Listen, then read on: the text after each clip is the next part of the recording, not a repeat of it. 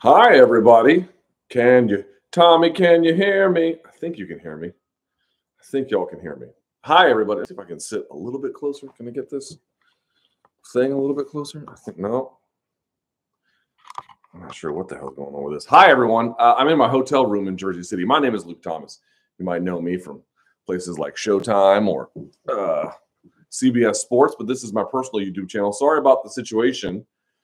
I'm trying to get the lighting to work the best it It's a whole mess. I'm in my hotel room. You guys gotta understand. One of my heroes uh, on YouTube is Kyle Kulinski, and he does these chats like from his phone and shit, and people seem to be just fine with. It. So I'd rather just do it and have it look like this than not do it at all. I realize there's way too much headroom. Let me see if I can get this down a little bit. There we go. It's a little bit better. Um, yeah. So I'm trying to do this. This is episode 104. I've been in Jersey City now for God, it feels like a long time, but it's just been uh, my second full day. And uh, we recorded a bunch of stuff for MK. We did a resume review. We did we did a pregame preview. Um, we shot some other stuff. We did a high court. We're shooting some more stuff tomorrow. Um, yeah, we got a whole lot going on. So it's been a fun time, and I'm happy to be here. But I wanted to uh, I wanted to get this going first. So thumbs up on the video hit subscribe. I'm again sorry for this uh, arrangement. It's not that great, but it's the best I've got at the given moment. And um, yeah, there you go. Brian Campbell, I will see later today. Should be a good time. All right.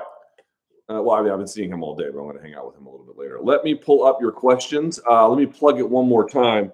I've not uh, I've not uploaded it to um, YouTube yet uh, or excuse me, to to uh, my various podcast platforms yet. But we are on Apple Podcasts. I'll link that in the uh, comments below. It's linked in the video that came out today with John Nash. God, that thing was so fucked. my camera didn't record my end of things, so I had to constantly put, or I had someone, I had to hire someone to put that screen on there whenever I was talking because it was a constant pain. But anyway, um, in the comments of that, I've pinned the Apple Podcast as well. The the Luke Thomas live chat is is back on Apple Podcasts. So thanks for everyone for doing that. Um, yeah, okay, that's it for today. Or that's it for the intro. I think I don't have a, a stinger on this computer. This is my work computer, which is not great. But uh, I did put up a post today asking for questions. I didn't know what time I was going to be able to do this. So I got to here as early as I could. You guys filled in some, so I'll get to them. If you want me to uh, directly get to one of your questions, uh, at the end, like you want to make sure I answer it, you can leave a donation and then I will look at your information and I will get to it at the end of the chat, right? So we'll do another 20, 30 minutes on top if there are that many questions that you have paid for. If not, no problem. You can leave ones for free and that, that can be that. Okay. Uh, what else? What else? I do have some other stuff, but I can't really announce it today. So without further ado, let's get this party started, shall we? Luke, have you seen? Let me. Oh yeah, have you seen Jessica Rose Clark's video that she dropped addressing her loss? I think I still like. I follow her on Instagram. I, I saw like five or ten seconds of it. I meant to go back to it. No, I didn't see it in totality anyway. What are some other instances of performance anxiety you've seen play out over the course of an MMA fight? I know Rodolfo Vieira had something similar in his fight against Anthony Hernandez, ended up going to a sports psych because of it. The ones in MMA are actually a little bit harder to detect because they kind of still go through the motions, but only the fighter knows whether or not um, you know they need it or what's wrong with them or like why they didn't perform up to that. I mean, I'm not the only ones who know, but sometimes it can be hard to tell, right? Like you and I will watch tape. This is why I'm always like very careful about like what I say when I watch tape because watching tape is just what happened on the tape. It can be valuable and in fact is routinely valuable. In fact, I would argue is undervalued actually by um, a lot of folks. But it does have limits too. You can only really examine the performance they turned in. Telling you why they turned in that performance, sometimes you can figure that out. A lot of times you don't really know. It can be very difficult. So, uh, if she had some kind of performance anxiety or some other issue related to that, first of all, I, am sorry to hear that. Number one, and number two, um, the point I was trying to make earlier was it's a little bit harder to detect. I have seen weird sports uh, performances that were a little bit different that were clearly mentally related. You guys may not remember this. I made this joke to BC a couple of times. Um, I used to hate the Yankees. I mean, I still hate the Yankees, but I used to, and I know I have the hat from my Columbia trip. I, I had to get a hat, but I used to fucking hate the Yankees and um, are really bad. And I remember I was watching games. I don't know when he was. I mean, I think it's late '90s, early 2000s, around this time. There was this dude who played second baseman at the time for, I think it was the Yankees. Pretty sure, yeah, it had to be. And his name was Chuck Knobloch. And this motherfucker was really, really good for a long time, but then had this weird issue. I'm not sure at what stage of his career, but I think it was fairly senior, uh, where he was playing uh, second baseman. So if you're looking at a baseball diamond, not first, and I know second is here, but he would play it to the inside, obviously, for folks who don't know the people that play it to the outside is called the shortstop position, and there's third base. Anyway, so it's one, two, three, four guys in that rounded track, not counting the catcher. He'd be number two in that in that progression, and he would get a grounded ball and then try and throw that thing to first, and dude, he would throw it like not like close to the first baseman. We're talking like well into the stands, and not just over him, like over him and then 75 feet to the right or something. You're like like not even an average human being could do better than that. like it's almost as if uh, it was it, it, it was just it, short of having a guy having like an aneurysm in the middle of throwing it, it's impossible to explain, right? It's not physical. There wasn't something physically limiting limiting him from throwing it directly to first base. It was in his mind. He had some kind of anxiety about it, and it turned to something else. Uh, that was a case where you could easily see something was going wrong with him, not from a physical standpoint, but rather something else. But her performance did not, I'm not saying she's not telling the truth. I'm just mean it did not scream that kind of a thing. But you see some weird things in sports where people, dude, these guys live and die in their own minds before a, a fight, during a fight, after a fight. It's why, you know, it's been a hard lesson for me to learn. But like, I always thought that, you know, if you were obviously if you're insulting of someone you know all bets are off. But if you were critical of someone and it was evidentiary based and made in good faith that there would you know they wouldn't love it but they would basically like let it go. And i don't even just mean from reporters. I mean from other fighters. I mean from people that are in their camp. Anybody. They have this very me against the not, i'm not saying that Jess Rose Clark does but often there is this me against the world kind of posturing. And what it often results in is um it just results in this incredible sensitivity um, certainly to outside criticism but it, it, what i mean to say is that it underscores just how protective and frankly like straining that process can be. And so uh, i don't know exactly where Jessica Rose Clark is in that whole process but uh, you know i can understand why given obviously MMA is difficult, but then on top of it, the kind of mental posture you have to have for success, yeah, it's difficult. I don't have it, you know, it's difficult, man. Uh, I was wondering about your thoughts on Ukrainian citizens and militia engaging invading forces. Boy, I don't recommend it, but they're patriots.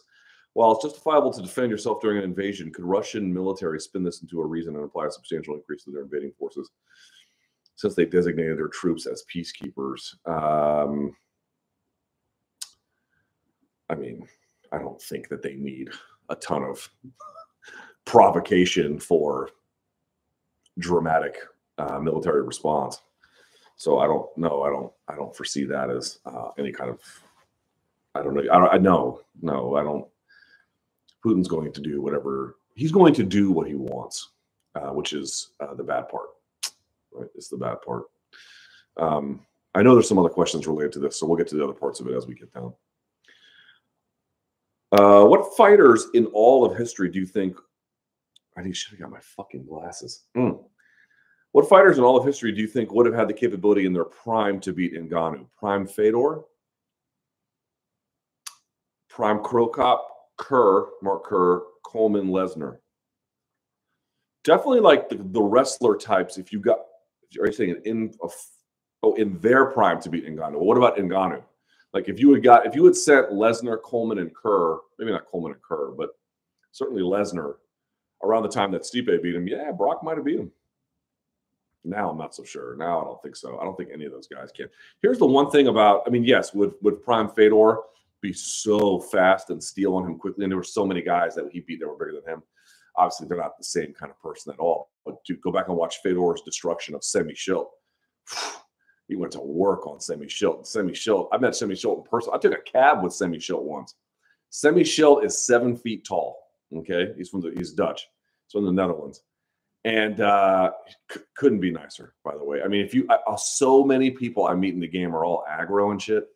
You know, uh, not just even former fighters, like coaches. Always, there's just a lot of people that are like. Semmy Schilt seemed to be just the most delightful man, and we took a cab He's seven feet tall. Obviously, he has to pull the seat back all the way in to sit in the front.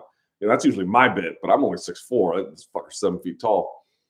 And the cat. This was in uh, Denver. This was in Denver for Glory.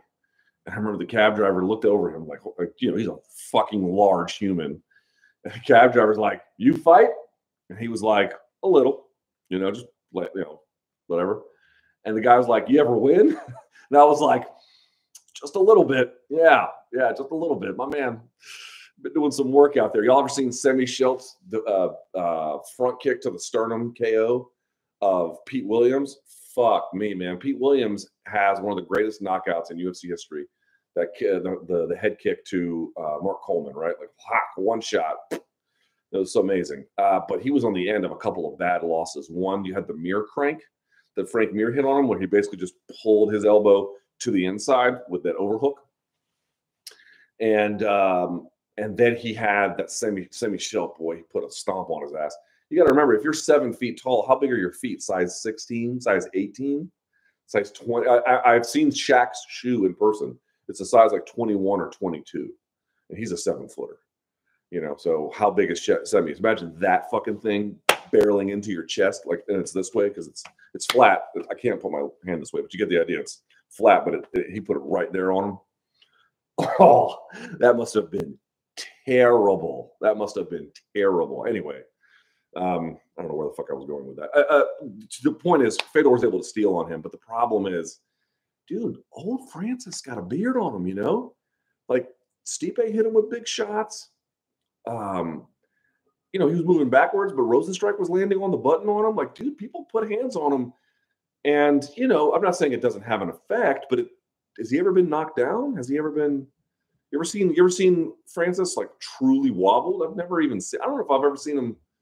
I've seen him fatigued. Obviously, I've seen him beat up. You know, Stipe was beating on him in the first fight anyway.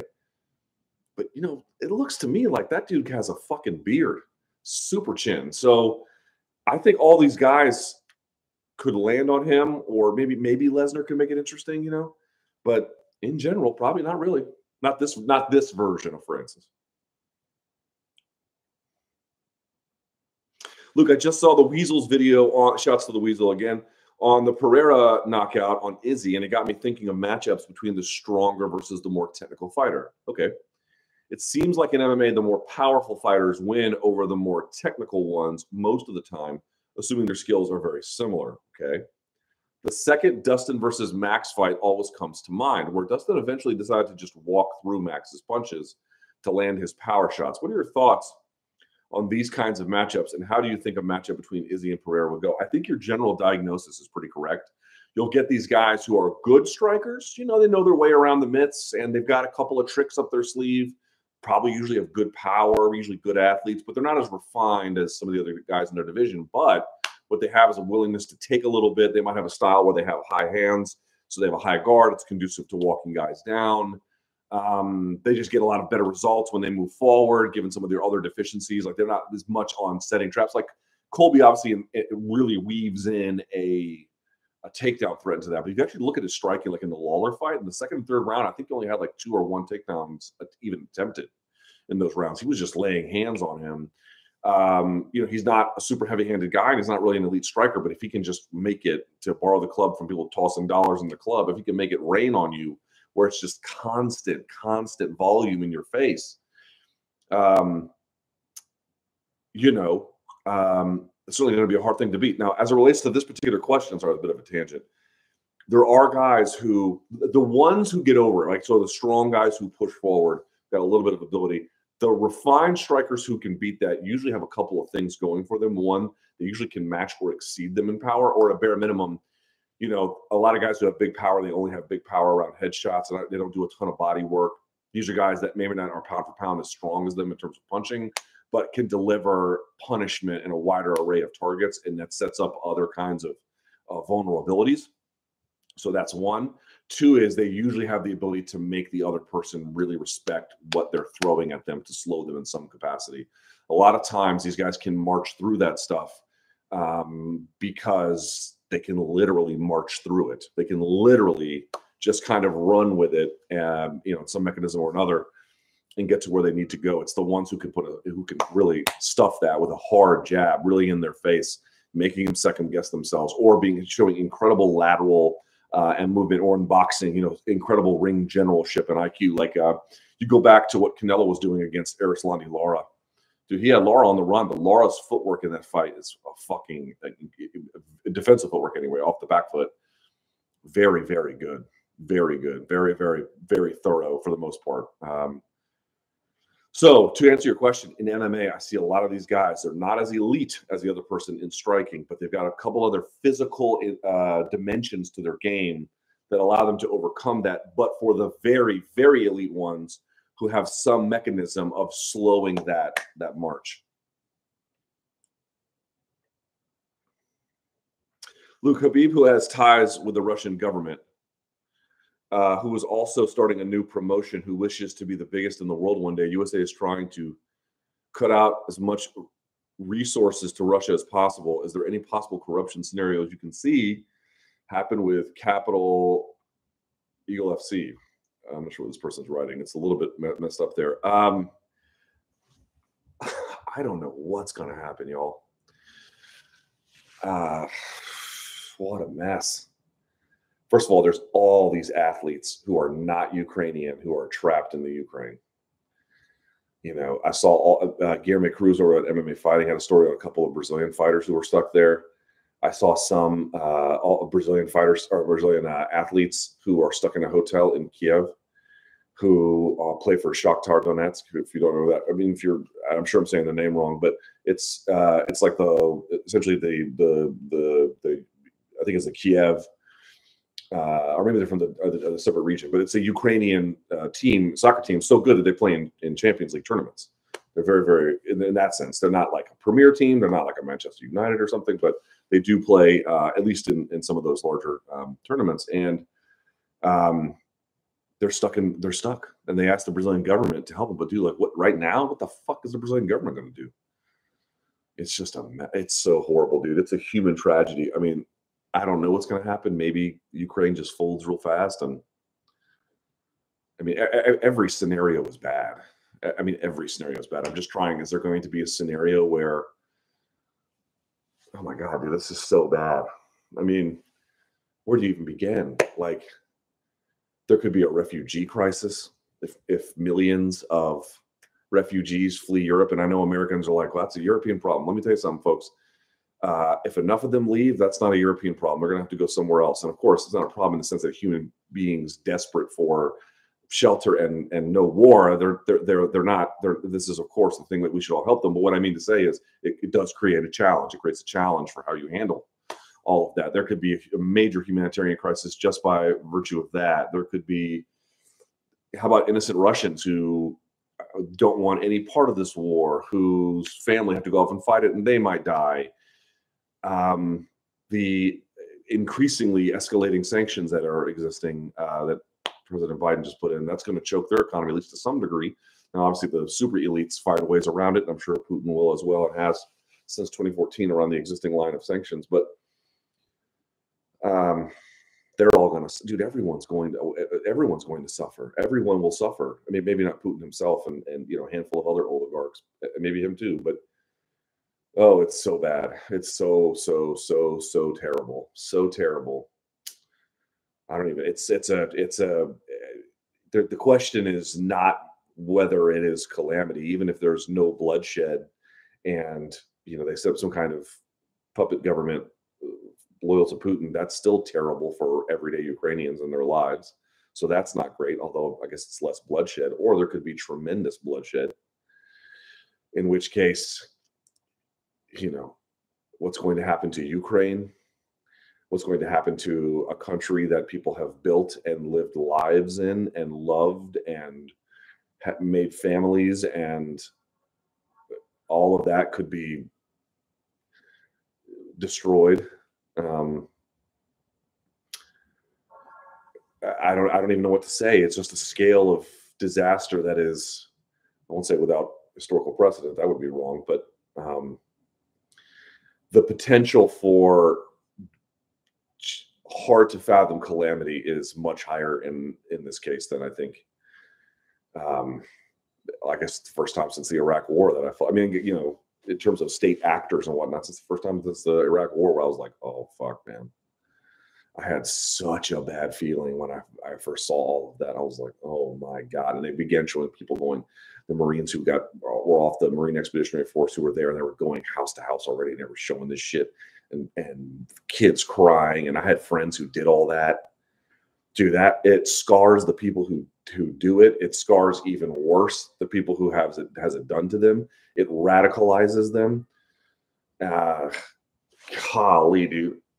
I mean, how are they? How how is Russia planning? I mean, I don't. I, all of it depends on the scale of their military ambitions. Do they want to have a full scale occupation of Ukraine? What is it they want to do? I don't even know who the hell knows what they're going to do. But it is a horrific situation, and um, I'm without words beyond what I've already said. I, it's it's bad. It's very, very, very, very, very terrible. Someone's asking about this, man. I don't really have a lot to say, to be honest with you. Um, Jon Jones, man. Mm. Dude, he needs help. He needs help. That's a bad situation, bro. That's I don't wish I, you know, I don't love everything that has happened between us. Uh, I don't love what happened in 2017. And, you know, I know a lot of people have feel like uh, he's skirted responsibility and and frankly punishment at times and that's that's been true. It's not an untrue thing.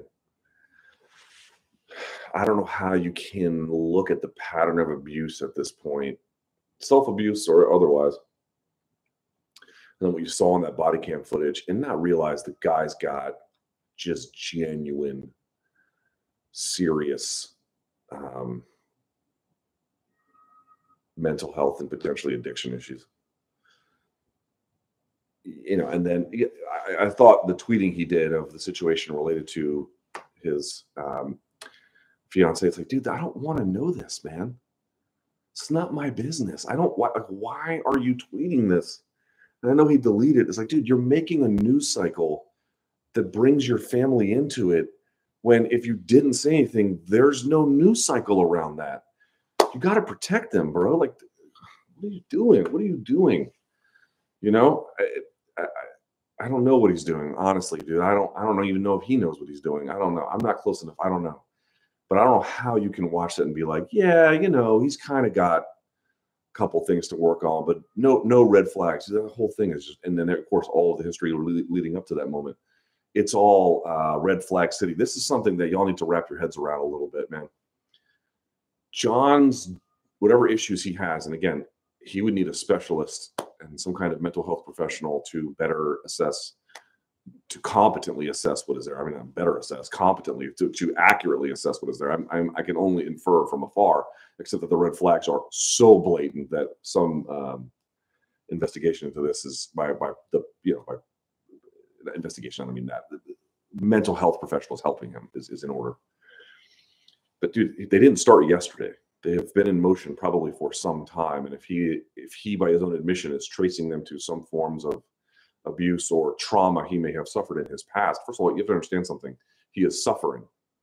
Now, he may be doing things where he needs to be punished for them and they're not good, and you don't have to be okay with them. But if that is true, he is suffering. Uh, and as long as he is suffering, he will continue to suffer, and then the problems will continue to metastasize. But this is what I want you to understand. If it has gone on that long, he has, I'm not going to say, I don't know how related everything is, but it has happened while he was winning. Now, he may continue winning, but what if he doesn't? What happens when he starts losing? Now, I don't know if he will, Again, he may go in there and fight Stipe. He might fight Francis. He might fight all of them and whoop their asses, in which case this point is utterly irrelevant. But you at least should probably think of a scenario where what actually happens to everything being held together if he loses. I don't know that I want to find that out, to be honest with you. I don't think any of us want to find that out. Not until um, I hope he gets help, man. I hope he gets help, dude. I don't I don't look at someone in that position and again, it's not to say that any misdeeds uh, that they that there may not be some kind of you know reckoning with all of that. But I don't know how you can look at that and be like, oh, he's clearly not in pain or suffering from things that are that you know they're affecting him into his mid to mid 30s at this point. Like, where do you think that if he doesn't do anything about it, and of course he's the only one who can, like, where do you think it's going to go? It's just going to keep going. It doesn't just go away these these problems like this um and you know you have to wonder like how much of all of it was held together because he was winning and then if that's not in place what happens after i don't i don't want to find out that dude he the guy is suffering he is in pain and he is suffering. And my only hope is that um, everyone he's ever wronged, I hope he finds a way to right it. But most importantly, he can't even begin to do that until he takes care of himself. He's got to take care of himself. And if he doesn't do that, then I don't know what to tell anyone. But he's he's he's in pain and he's suffering. And I hope that he can find a way. Let me explain something to you, man if you really believe in reformation, if you really believe that people, if, of course, when they want it, and sometimes they don't want it until it's difficult to attain, but if they want it and reformation is possible, and you really believe in that, then you have to hold a place for him there. I hold a place for him there. Maybe he never walks through that door. Uh, he doesn't need me to hold that door or anything else, whatever the metaphor may be. But if you're going to grant that to someone, then you have to show enough humanity to them to get them on the right path. You can hold whatever grudge you want to hold against them, but I don't know how you can look at that and be like, you know, you again, you can say one more time that all the things he's ever done wrong, he kind of got away with them, and and he needs to that you know there needs to be some kind of reckoning for that. Yeah, all right, but I I don't wish for his problems to get worse. They are quite manifestly very serious. Remember, he got arrested like a year ago during the middle of 2021, popping guns off and drinking in the middle of Albuquerque. Dude, he's not okay. And I'm not serious. Like I'm pro- like I've got everything figured out, dude. I've, I, fuck me, dude. I've got nothing figured out. But I've got at least some orientation around the idea that like when you're suffering and you, it's causing you life problems, however they manifest themselves, you you have to address it. You, otherwise, it will it will it will eat you alive. I think he's being eaten alive, and I don't wish that upon him. I don't wish that upon his family. I don't wish that upon anybody. I really, and I mean this sincerely, dude. I hope that dude gets help. I really do. True help, true help, true ability to see things for what they are, having an understanding of a life well lived, not just being rich and famous, which of course he is, but and you know he's been a very successful athlete. But I mean more than that, like living, having having an inner life that uh, that is rich and that is rewarding, and not eating at you imagine flipping that, you know? Look, I hear conflicting stories about who Colby is behind the gimmick. On one half, people like, I'm sorry, guys, I cannot read my eyes, Jesus. One half, people like Dustin and Masvidal said he's always been a bad human, but others who have trained with him said he is a good human. I've heard both as well. I'll say this: I um, I think Danny Segura has some reporting coming out. I'm not sure when, uh, maybe that's a that's a him and his editor thing, and I won't even spoil it. But I think he's got. I'll just say this. I think he's got a report coming out on this that's very clarifying. I'll just leave it at that. And so be on the lookout for one of his reports. You'll know when you see it. You'll know when you see it. Who is the better co-host, BC or Anthony Smith? I love Anthony Smith, but uh, got to go with my guy, BC. That's funny. Uh, hi, Luke. What are you reading these days? Funny you mention that. Always love to hear. I can't read this. Always love to hear your recommendations and thoughts. Yeah. Um, I've actually. Oh, here it is. Here we go. It was in my bag too. This is all. Let me see if I can see myself so I can see this. It's funny enough, I've never really been all that interested in like Russian history and all that kind of stuff. People ask me like, how do you find good books to read? A lot of different things. People recommend you stuff. Here's one little trick you can try, either on whatever your preferred form of social media is. On Instagram, what I'll end up doing is I'll follow a lot of publishing companies. And when they have big books that they're trying to show you, whether it's related to a month or a holiday or or whatever is going on, they promote them on their Instagram page. And I saw one. Um, I'm not sure who. Uh, I guess Harvard Publishing does this. I, I, don't even really know. I don't.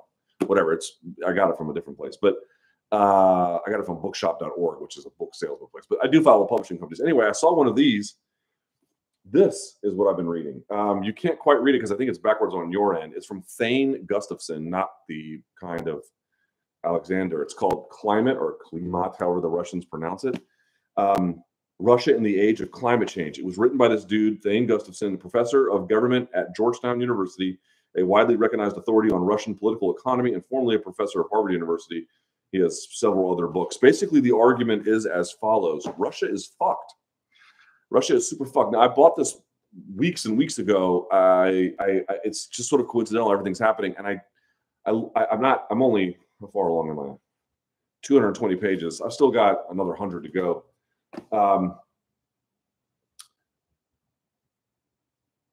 Ukraine doesn't figure much in this book, so I really don't know if there. I don't know much about that. I, I, I candidly don't know much about this part of the world. I'm sure it's quite obvious, but this the premise of this book is interesting. He doesn't talk past 2050, but here's what he says. He says Russia is super fucked, and probably lots of countries are going to suffer under the weight of the increasingly um, sort of apparent problems of climate change. Poor countries, of course, will suffer famine and whatever else. But of the great powers, he actually thinks Russia is uniquely fucked. They're the world's largest exporter of hydrocarbons, but there are a lot of things happening. One, the um, he believes that essentially the appetite and using them as the market for this by 2050 will have evaporated so they won't be able to sell those things. And while there might be a something of a gain from climate change on two levels, that it increases the agricultural crop yield in southern areas of Russia, that is true, or at least that's conceivable could happen. And two, if the North Pole warms, it could be a 365 uh, shipping route for a lot of different parties that they could control and they could get money from that as well. That's true. But all those gains, he argues, won't offset all of the losses that they get from the decline of the market in hydrocarbons. And um, and so as the planet warms and consumption for that drops, their economy, he argues, is in no way situated. Yes, Putin has um, shielded the elites from sort of the the having to put him in a place to like influence him to make reforms. So like they don't ever badger him about doing anything. They do have a vast array of nuclear power, which may figure into the Ukrainian thing. I don't know. You have to ask an expert. Um, and with that, they want to be a global leader and a global exporter of uh, nuclear technology. So, you know, again, there are some ways in which that could somewhat be mitigated. But the the very premise of the book, I mean, here's the sort of the the thing. Thane Gustafson predicts that over the next 30 years, climate change will leave a dramatic imprint on Russia.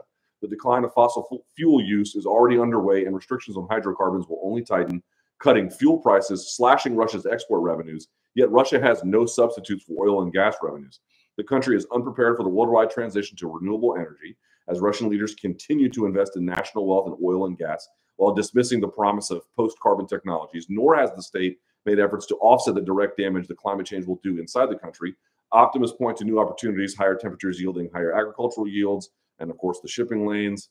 Uh, and Russia could become a global nuclear energy supplier, but the eventual post Putin generation of Russian leaders will nonetheless face enormous handicaps as their country finds itself weaker than at any time in the preceding century. Um, they're fucked, is basically the premise of this. So that's what I'm reading.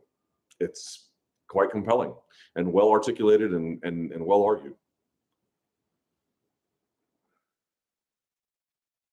Look, I'm curious uh, on what the end goal for MK is for yourself in BC. Oh, with routines and scheduling in different segments. Yeah, I don't know what the long term plan is, to be quite honest with you. We never got into it with the long term. I didn't come into it with like a here's a 10 year plan. I just thought that I needed to get the fuck away from my previous employer and Showtime was offering me a great deal, and I just needed a little bit of. Um, we needed to do some things to make it work, and we did, and and there we go. So I, I didn't go into it with some grand vision for a long time. The other part I would say is, you know, there's a lot of different moving pieces to MK that have nothing to do with. It sounds uh, contradictory, but there's all pieces to what we're doing that has nothing to do with the actual show. So, what are my goals for MK? I don't know, man. I want to do a really great podcast that I'm proud of and that people listen to. I, I don't. It's not much more than that. That's it.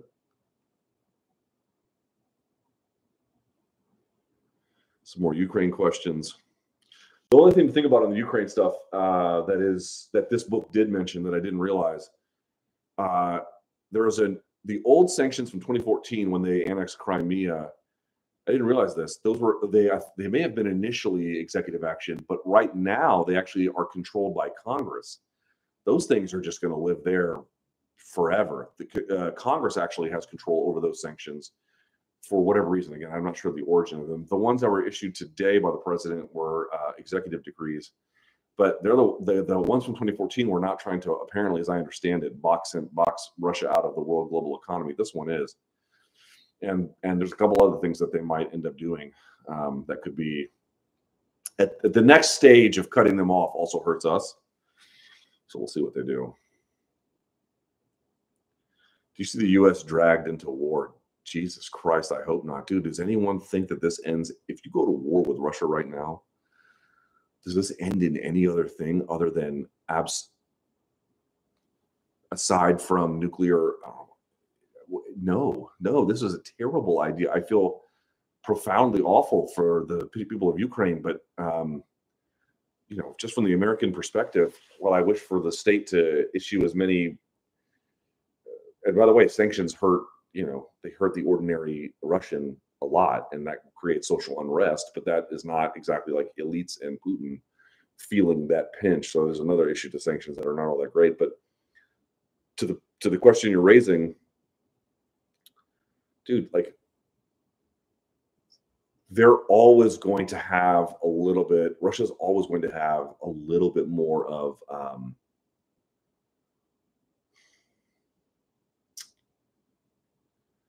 they're simply going to be willing to play chicken on this a lot more. Ukraine means a lot more. I'm not saying that this provocation is in any way justified, but strategically, for many reasons, Ukraine is probably a lot more important to them than it is to the United States I don't think that's an unfair statement. And uh, as bad as this is, it could only get worse if America starts fighting ground troops. I mean, are you fucking kidding? No, no, no, no, no. No, no, no, no, no, no, no. This is terrible, but we live in a world where we have to make choices between terrible outcomes, at least as uh, in terms of states. And um,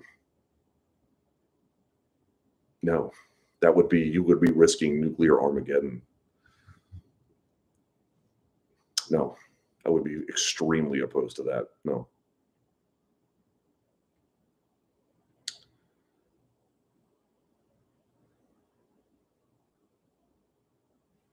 Uh, this question's all over the place. They're asking about Ukraine. I'll kind of leave it alone. I mean, I've given you basically everything I know about the situation. I mean, I could talk more about the climate stuff, but that's not all that related.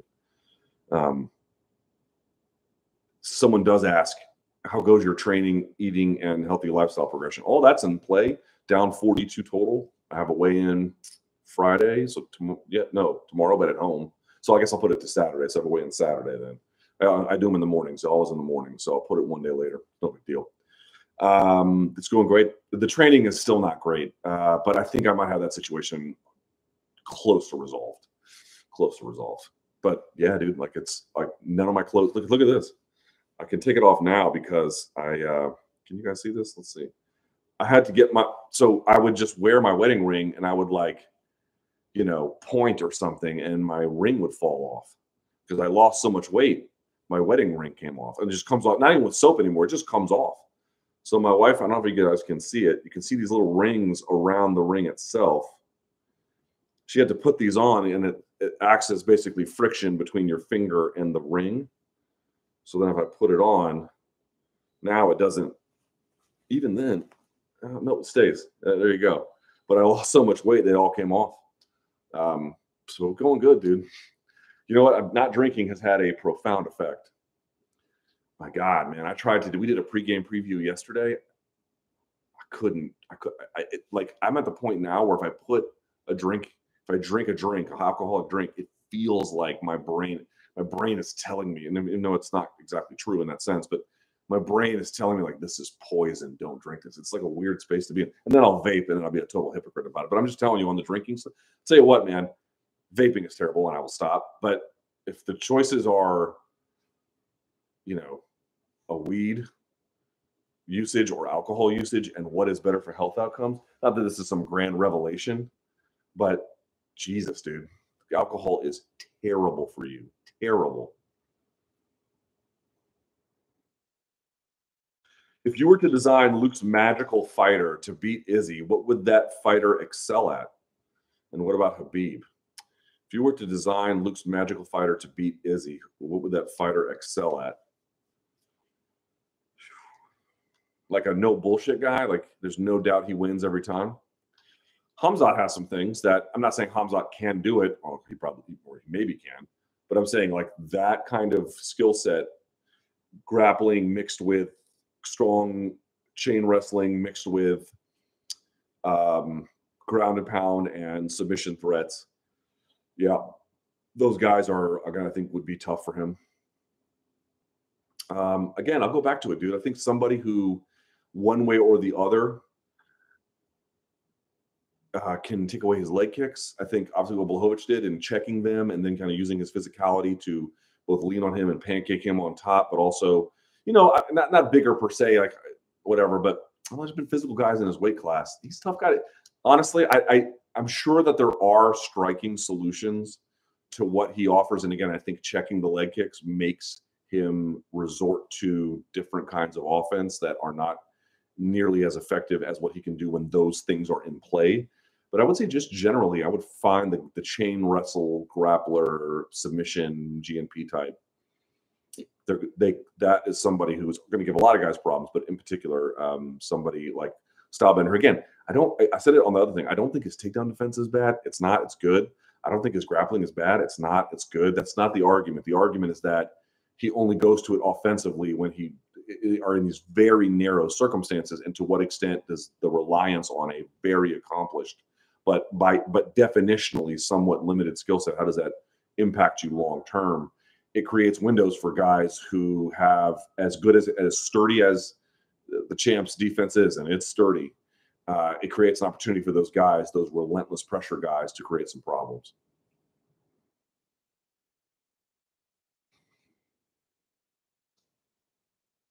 You, here's my vape.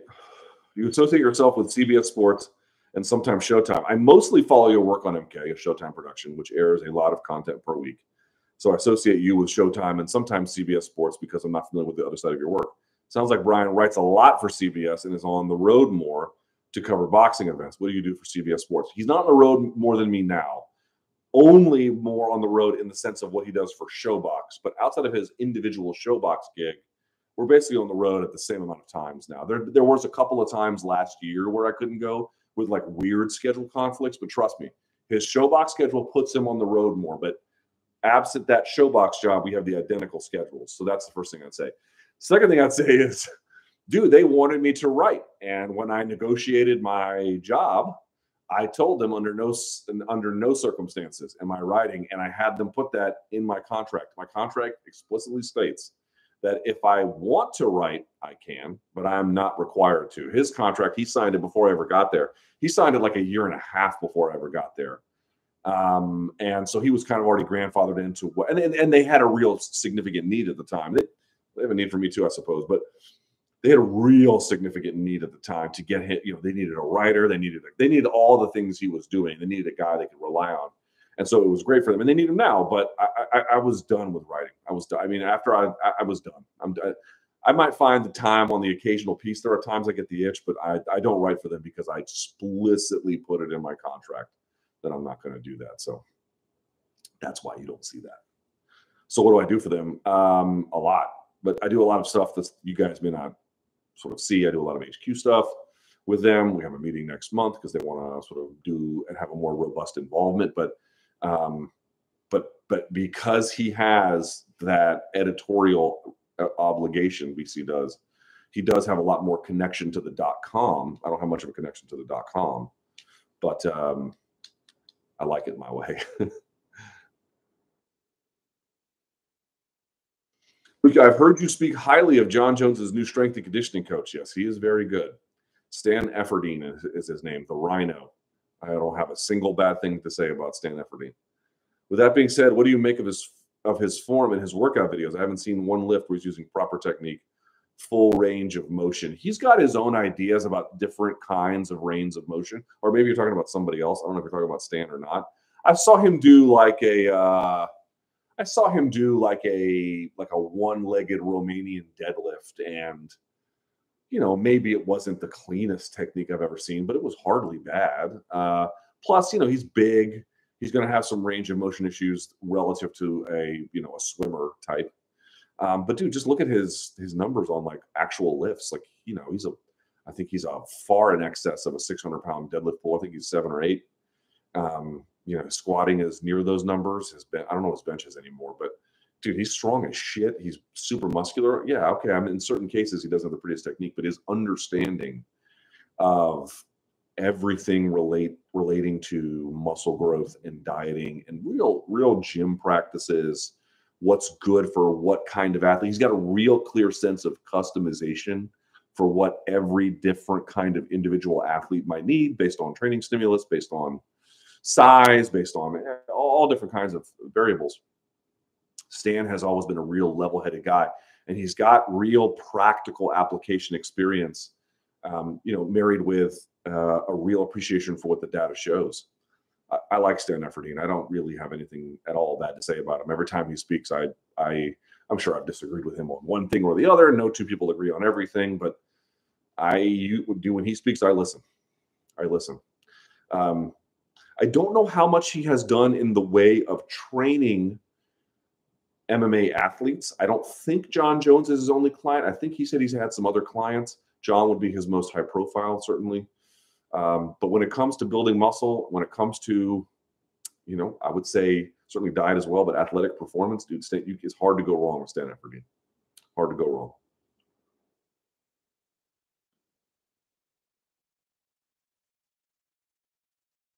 Sports writes the Jon Jones body cam footage gave me the sads. He is more trouble than advertised. Yeah, yeah, man, he is. Um,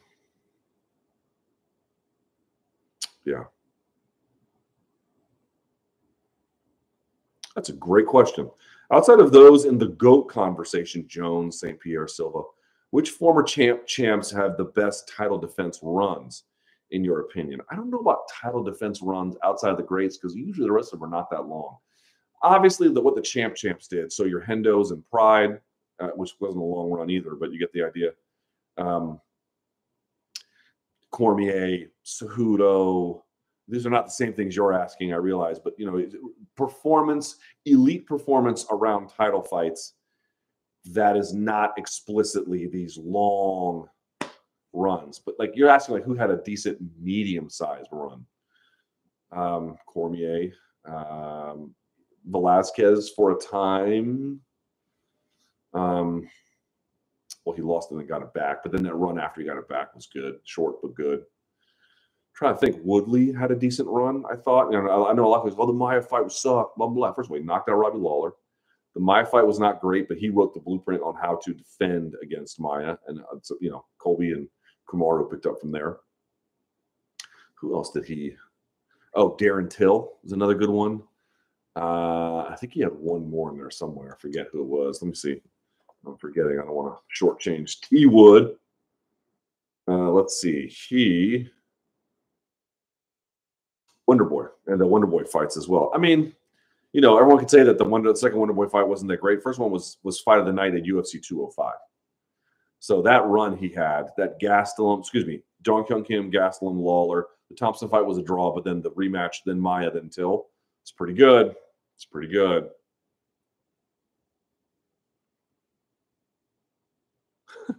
What's your favorite Mexican? Excuse me. Excuse me. Luke, what is your favorite healthy Mexican food? So this person writes, being Mexican American, I know it's hard to make healthy Mexican food. I would actually argue that it's eat Mexican food. Let me give you a recommendation. I am not a nutritionist. I am, as you well know, I am not, you know, a dietitian. I have not, ha- I don't have any advanced degrees or training in any of this.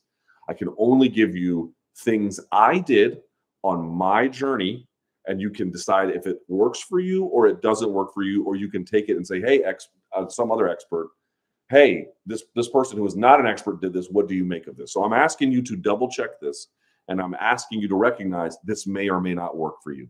Here is one thing that really worked for me. Mexican food, provided you understand what you can eat and in what proportions, is actually some of the very best to eat. First of all, salsa is extremely low in calories, and if you can make it correctly, it is full of good taste. Also, verde, real acidic tastes.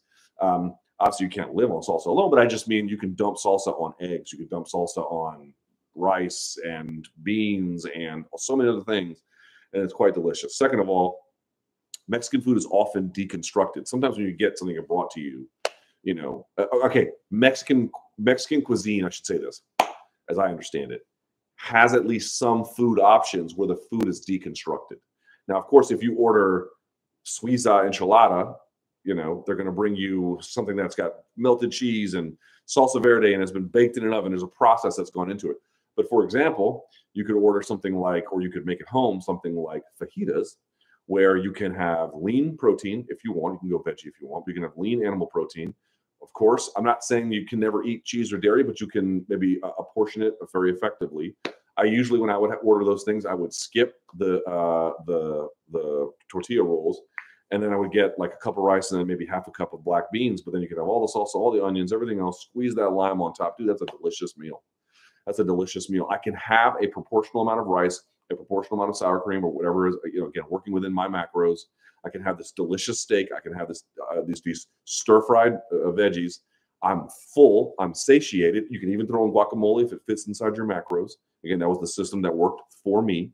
And I would routinely seek out Mexican restaurants for that reason because I could have tasty food that I enjoyed that was satiating and met my macros. I could get like when I'm training hardcore, which is not now, but when I am, you can get so much animal protein and really hit your your macros in the right way. You can keep your fat low by keeping the dairy low. Dude, Mexican food, if you want to eat healthy, you the, the there are there are several options that um, are quite good. So that's what I did. I, I did that all the time. You can go to Chipotle. I'll tell you exactly what my order is at Chipotle. I'm not telling you you have to like this.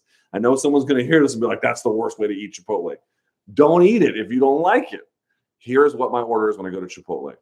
I will either get half rice and half beans, or I get one serving of rice. If I get, uh, you know, because I don't want, because the problem with beans is they're really good. They're full of fiber, but they can really add to the carb and caloric totals. So they're good for you. Just, you know, everything in the right amounts. Um, so either one of those, I'll get double chicken, I'll get fajitas, I get uh, salsa verde, and I get the red salsa. I get half a serving of sour cream and lettuce on top, and then I get the pico de gallo. That is mine. That is, I think, either if you get the single chicken, I know it's less than 800 calories. If you get it with the double chicken, it's right around 800 calories. We'll do the math on that. If you ate three of those a day, you would be around 2,400 calories. 2,400 calories for me would be a significant uh, calorie deficit, and you would be full as shit. And you'd be well within your macros and well within um, your protein thresholds that you need. Like, dude, deconstructed food where everything is not mixed together and it's hard to separate out deconstructed food if you can find it that way uh, is great now i also make time for food that is you couldn't deconstruct it and i'm going to have all the tasty things that i want when i want them but uh, actually that has been some of the best eating i've done in the last year i've consistently every time i go to a mexican place fajitas bro in the video the documentary, episode six. You see me and BC go to a Mexican restaurant. I specifically asked the cameraman who was local at the no, excuse me, the sound guy. The sound guy was local to Vegas. He was like, "You got to check out our 24-hour drive-through uh, weed spots here." I was like, "You have 24-hour drive-through weed spots in Las Vegas? Holy fucking shit! I have, I have, I have disparaged this city in all the wrong ways." Uh, I asked them to take us to the Mexican place, and then you can see me in there complaining how much meat they gave me because they, they gave me way too much. What did I order? Fajitas. Fajitas. Easy, easy. You can control every element of the apportioning. You can get all your fats, all your proteins, all your carbs. You can stay within your caloric total. It's delicious. It's just great. It's a great option. So there you go. I hope that helps. Uh, with Brendan Schaub's departure from Showtime, does this mean we will never see another episode of Coast to Coast again? Well, you mean like the Showtime thing we did? yes, that Showtime thing won't exist anymore. Might you see a, a, a Schaub and Luke collaboration? I certainly hope. I certainly hope. Let's see. Uh, hey, Luke, when Benil Dariush returns, who would be the best matchup for him to move toward the title? When Benil Dariush returns, who would be the best matchup? Okay, let me take a look at the rankings and see, because that's when I say the best, you have to sort of ask also, like, okay, there's the wish list, and then there is the actual list, uh, and where that might place him. So he currently sits at three. Charles is your champ. One is Gaethje. Two is Poirier. Three is Dariush. Four is Makhachev. Five is Chandler. Six is Dos Anjos. Dos Anjos has a fight coming up. Maybe if he wins, you could do that. That would be a possibility. Um, if Fiziev wins that, he would probably still be a little bit outside. Um, you've got don't Chandler and Ferguson have business coming up, and Hooker too. Who's Dan Hooker coming up? Dan, Dan Hooker. What's he got going on? Arnold Allen, UFC Fight Night something like that. So I would say that the best possible answers are going to be something in the neighborhood of the winner RDA if he wins, uh, potential Ferguson Chandler fighter, and then potentially Dan Hooker after that.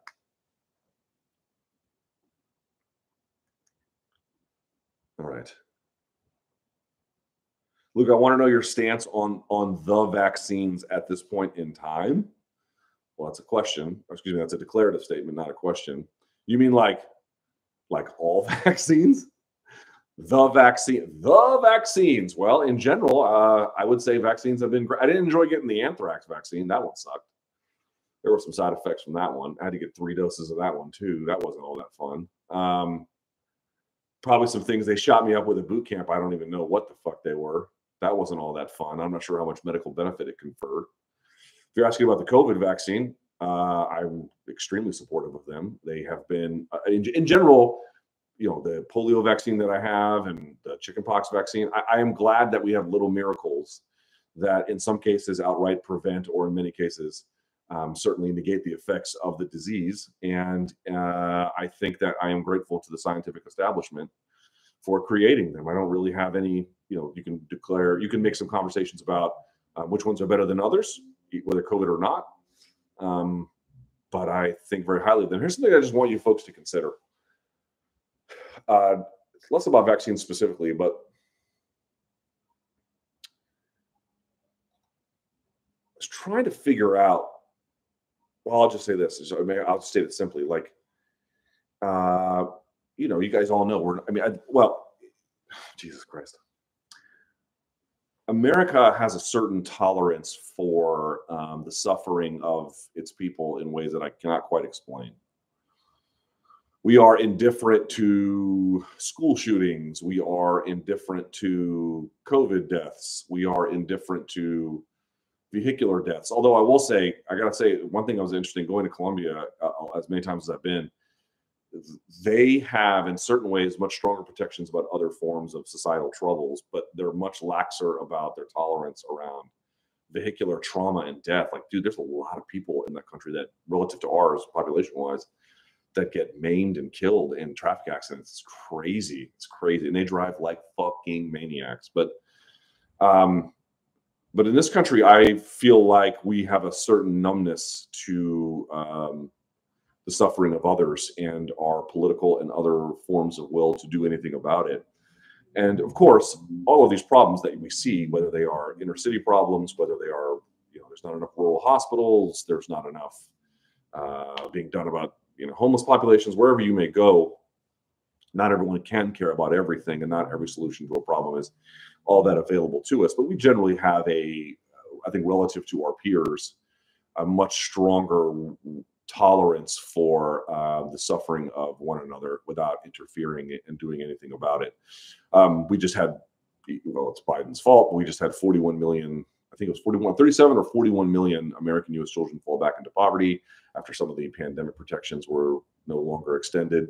I don't know that anybody cares. Again, we have school shootings all the time. People say they care, but there's no really political constituency or will to get this changed. And then, you know, we're going to run up on a million COVID deaths and no one really cares. And you sort of go back to like what our peer nations, like a Denmark, you know, all, virtually all of our peer nations, I think, I think, I think, yes, I think all of our peer nations have better, they have lower death per thousand on COVID than all, than us. I think, I think we're the worst among any industrialized nation, certainly as relates to the Italies and the Frances and the Germanys of the world, far, far worse so when I hear these arguments like we did too much for COVID, I'm just fucking laughing. I'm like, okay, all right. Everyone's made up their point on this, but this is the one thing I just want you to think about on this a little bit. I grew up in an era. Imagine this. Imagine this. I grew up in an era when getting vaccines was considered as routine as taking a Tylenol. Now, of course, this is in the days before COVID. This is in the days before um, a lot of things. Um, but they were never in any way other than just medicine you took at the doctor so you could register for school the next year or you know whatever. I never gave them any more thought than that. These diseases measles mumps rubella all of them um, they were forgotten. Our generation laughed because all the diseases that our parents and grandparents struggled with we didn't. And we never had to worry about it. We considered them little you know little tiny miracles and i still do. Uh, certainly those ones i consider uh, the COVID vaccine and, and, has not been nearly as good as those. Uh, uh, it goes without saying. But um, but the point I want to make is what happened between then and now, where there is you know outright crazy anti-vax. There are people who are sort of anti-vax light. Then there are people who are um, pro-vaccine or take the vaccine, but um, I mean, there's all different shades of people who have ex- expressed skepticism through this process and it sort of tells you like there's a lot of deep-seated mistrust about institutions about public health and what you really just sort of have to accept at some level is and this is what i think are not you but i want you to think about this but this is what our leaders have to accept. In denmark why were they able to lift restrictions so quickly right before almost anyone in the industrialized world? Because like more than four out of five of them are fully to the brim vaccinated right? That was their way out. Why are they? Why why do you have that many people vaccinated? Because they have a high degree of trust in what their health authorities are telling them. Well, why do they have a strong degree of trust in what their health authorities are telling them?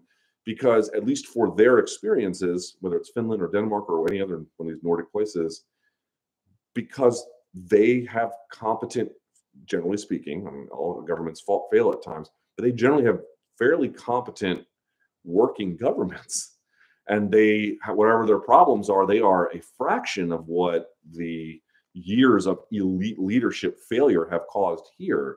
There is just a large portion of this conversation that is happening by what i'm trying to articulate to you all of these things i don't want to wear masks i don't want to do this these these policies that combat covid are all bad or all of this resistance to doing anything in the name of public health. It's not that in each case there aren't best practices we should do this and we shouldn't do that all of that is true but this general posture of every time public health advocating for something and the other crowd saying no what it tells you is that there it's not I, I, the argument about its limits is real but not to the point where we're not like oh i'm not going to get the vaccine. I mean again and, and there are circumstances where medically it would be unwise for you to do it but for the vast majority of people not taking it they would not fall under that that rubric. But the reason they don't take it is because there is a distinct lack of trust and that distinct lack of trust is what you need for a society to even have public health to begin with. However, if there's not massive failure, not even not even I, I didn't never heard of Fauci until COVID, not even that.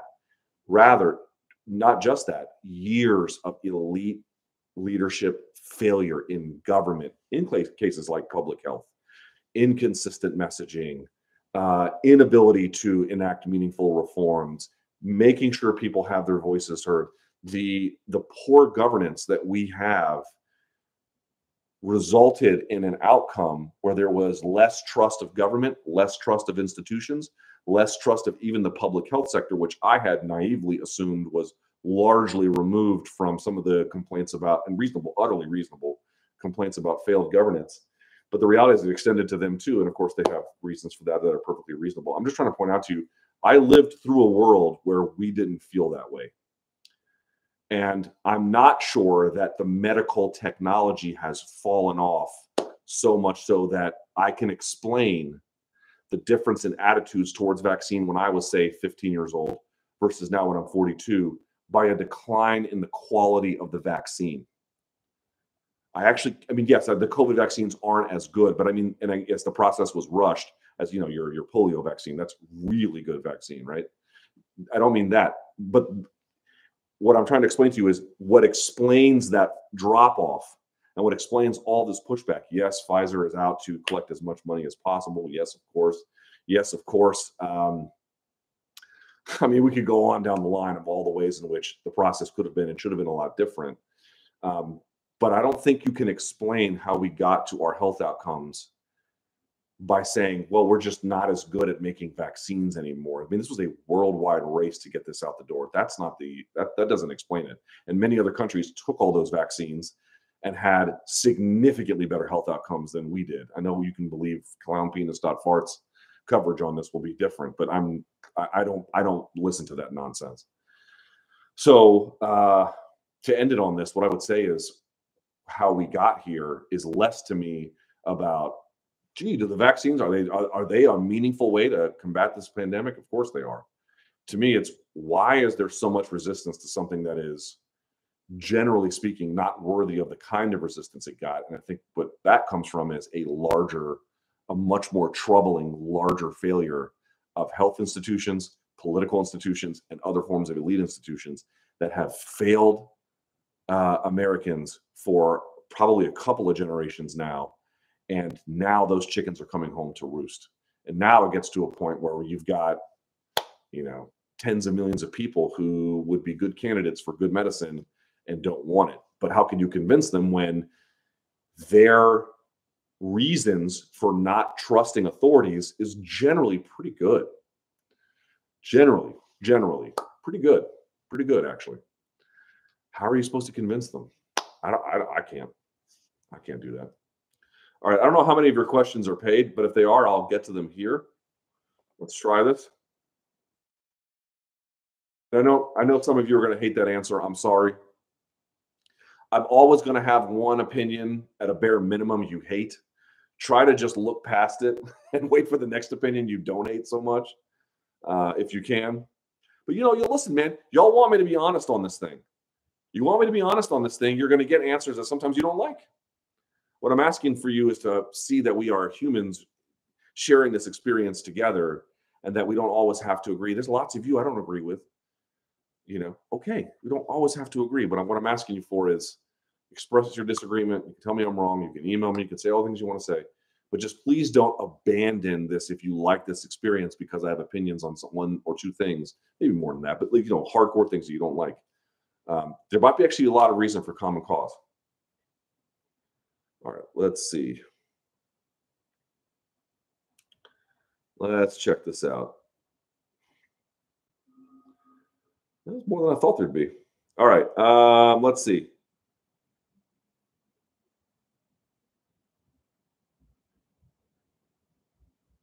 All these hypotheticals talking about the thing with uh, John Nash are ridiculous.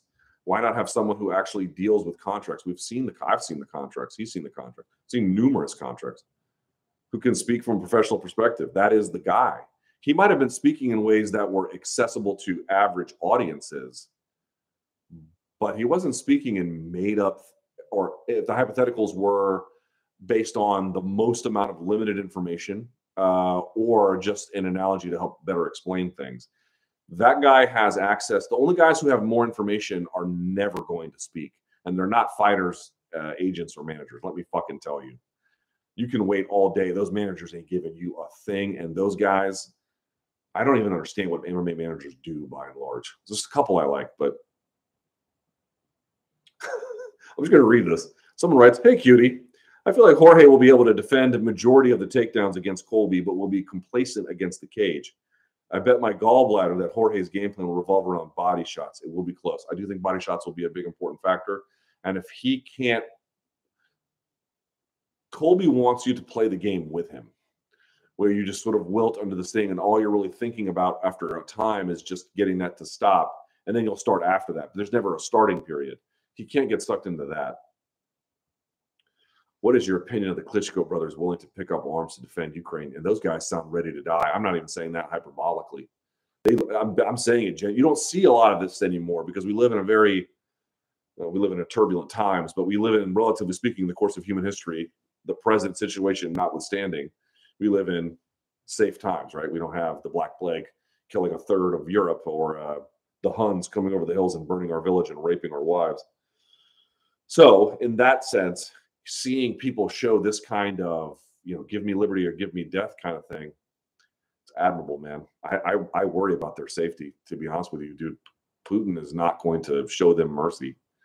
I um they've been extremely critical of him in like on purpose. Like they're not afraid of this moment i don't think but that doesn't make it not dangerous. I have a huge amount of respect for Vitaly and Vladimir Klitschko. I wish them nothing but safe passage. And I worry that I worry about what might happen to them here. I, I genuinely worry. I really do. Was it a good idea for BKFC to partner up with Triller? Hope not. I like BF, BKFC as it is. Stay up, Luke. Yo, do you see Triller lost, according to Dave Meltzer, they lost $811 million last year? 800, 800 um, do you understand you could buy pride you could buy how much did they buy Pride for? Was it six or seven hundred million? You could buy Pride and a couple of organizations, like an active Pride, if such a thing even existed, plus other organizations, uh, and you know have a little left over for a Corvette or something. I mean, are you fucking kidding me? Uh, they're going to revolutionize the bit. They're going to revolutionize bankruptcy court. That's what they're going to rev. Well, we've never seen someone come in here for. uh Let's see, checks notes for being such piss poor managers of finances. Wow, this is incredible, sir. How do you plead? You know, or whatever the fuck. I don't know how Bakersfield Court goes, but Jesus Christ, man. And I'm obviously I'm just joking, but uh anyway, you're asking about Triller. I actually think it's a good move for BKFC. I mean, I don't know what Triller wants out of it, which makes it hard to say. But if you're BKFC, these people are just willing to dump cash on things that they barely understand. They probably overpaid for it. So whatever money he got, I bet was good. Moreover, they might be some kind of talent exchange or things they can do where you know one group can spruce up the other one. Remember, BKFC has a better connection to like the grassroots element of the fighters, and Triller was having the Metallica concert and they had Bieber and everything else. You could take sort of the grassroots element and mix it with the pop culture element, and there might be some. I don't know how much money it would make. I mean, I have to see exactly what their vision would be, but like at least from BKFC standpoint, do I understand why they sold? I I I actually think it's probably. I told I've, i used to have Dave Feldman on my radio show all the time, the promoter of BKFC. He's not a dumb guy, man, not at all. I bet he got paid good money for that. So take their fucking money if they're willing to just part with it. Now they have the controlling share, so that's the part that gets weird. But I bet he got paid.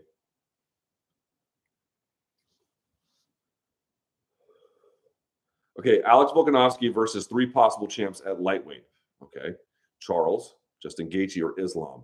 Which would you like to see more, and which would be more challenging for Alex? Any of them would be great. I would want to see Islam.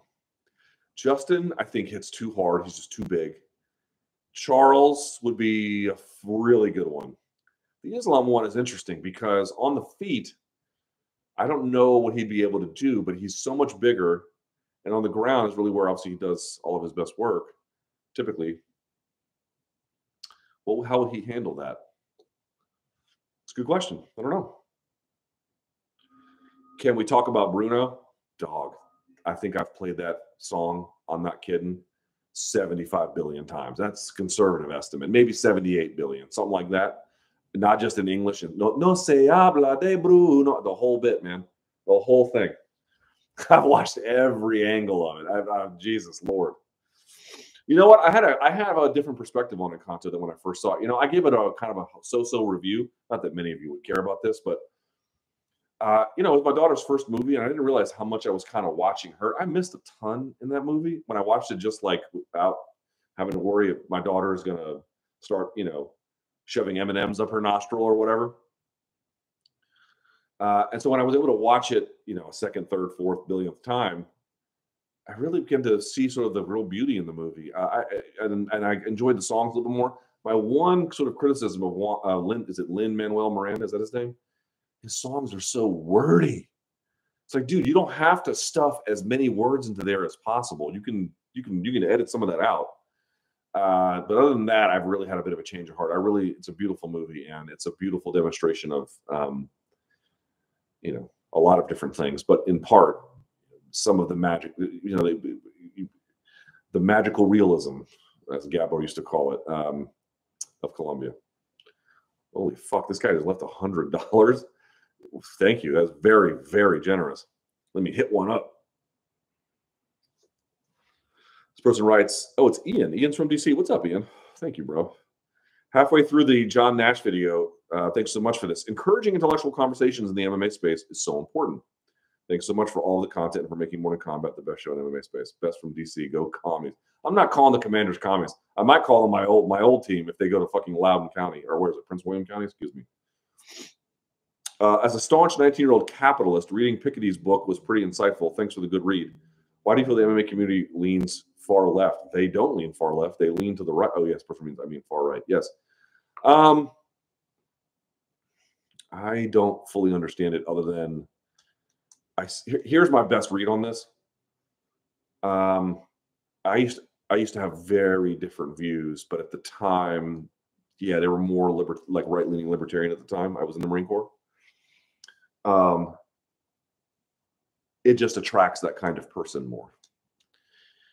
I noticed that in the enlisted class, we got I, I actually got along with my this this maybe you will like this, maybe you won't.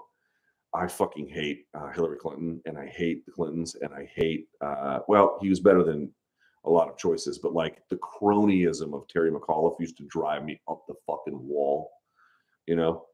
Like those guys, that, that's the one problem. Like, even if you agreed with all their views, which I do not, but even if you did, just the fucking insider cronyism and the control over the, the, the, Democratic apparatus was just nauseating to me. Anyway, I used to get along really well with my platoon sergeant because he fucking hated Hillary too.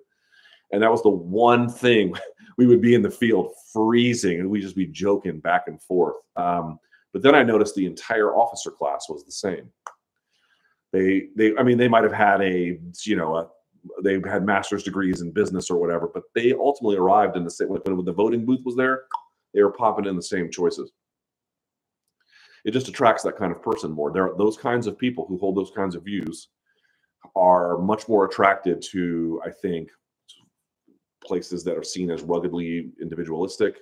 Obviously, the military is not in that sense, but you know, um, these sort of uh, patriotism generally, I would say, is much more common among right leaning than left leaning.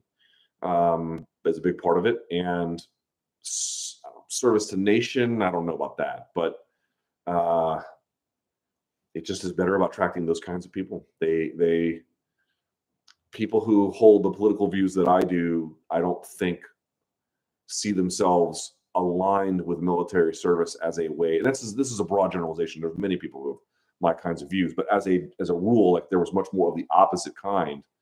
I don't think people with my political views are as I am moved to national service or um, the benefits of military life and and also just being around people who are not like you. People don't want to do that this these days. They don't want to be around people who are not like them. I'm only around people who are not like me you know? I'm only online i'm like that and maybe so not so much bc or whatever but you know when i go to an event or something it's no no one agrees with me it's, it's all the opposite so like it, there just has to be this self-selection this recruitment uh, along what lines ideologically like what specifically is it that is pulling them there. I think there's sort of the, the the masculinity involved or the perceived sort of masculine culture, some patriotism on the military side. Um, and also, dude, I will say this for people who are far right leaning, not far right leaning, that's not true. What I mean is some people have some right. When I say far right, I mean like people who have got tiki torches in Charlottesville. I'm not talking about that. But what I will say is there, and you did see this a little bit in COVID, there are people in combat sports who are there's just a little bit more out there and sometimes that can be out there in a good way where they're just free spirits can be out there in a bad way where they can be manipulated by others. But like, there's a lot of just like, you know, weirdos in a good way, kind of doing their own thing. That doesn't dovetail nicely with right wing politics per se. But what I mean to say is that you get some of the same things that bind people who do have those views are this mistrust of authority, this rejection of rules, that kind of a thing. That has, even if they were far to the, well, they wouldn't be far to the left, but even if they had different political views, people who are aligned in that way, I think, tend to be attracted to those kinds of worlds. Honest review of athletic greens, dude, it's not a joke. I'm on my personal channel. I could just skip this question. I'm answering it forthrightly. Dude, I love taking them. Now, exactly what benefit it provides over the long term, I don't know, but um, they are delicious to drink. It's easy. It's an easy way for me to squeeze in some micronutrients that I might miss with my diet. It's a free cup of water, right? In terms of just like making sure you're staying hydrated. I, I love it, dude. If it, even if they didn't sponsor us, I would take it. That's a that's a real thing. Plans for the new studio. Oh, how about this? Oh, what can I tell you?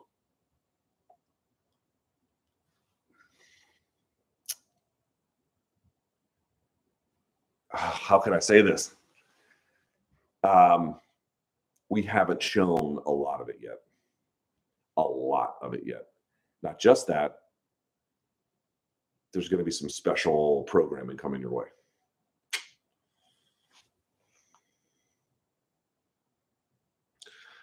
Uh,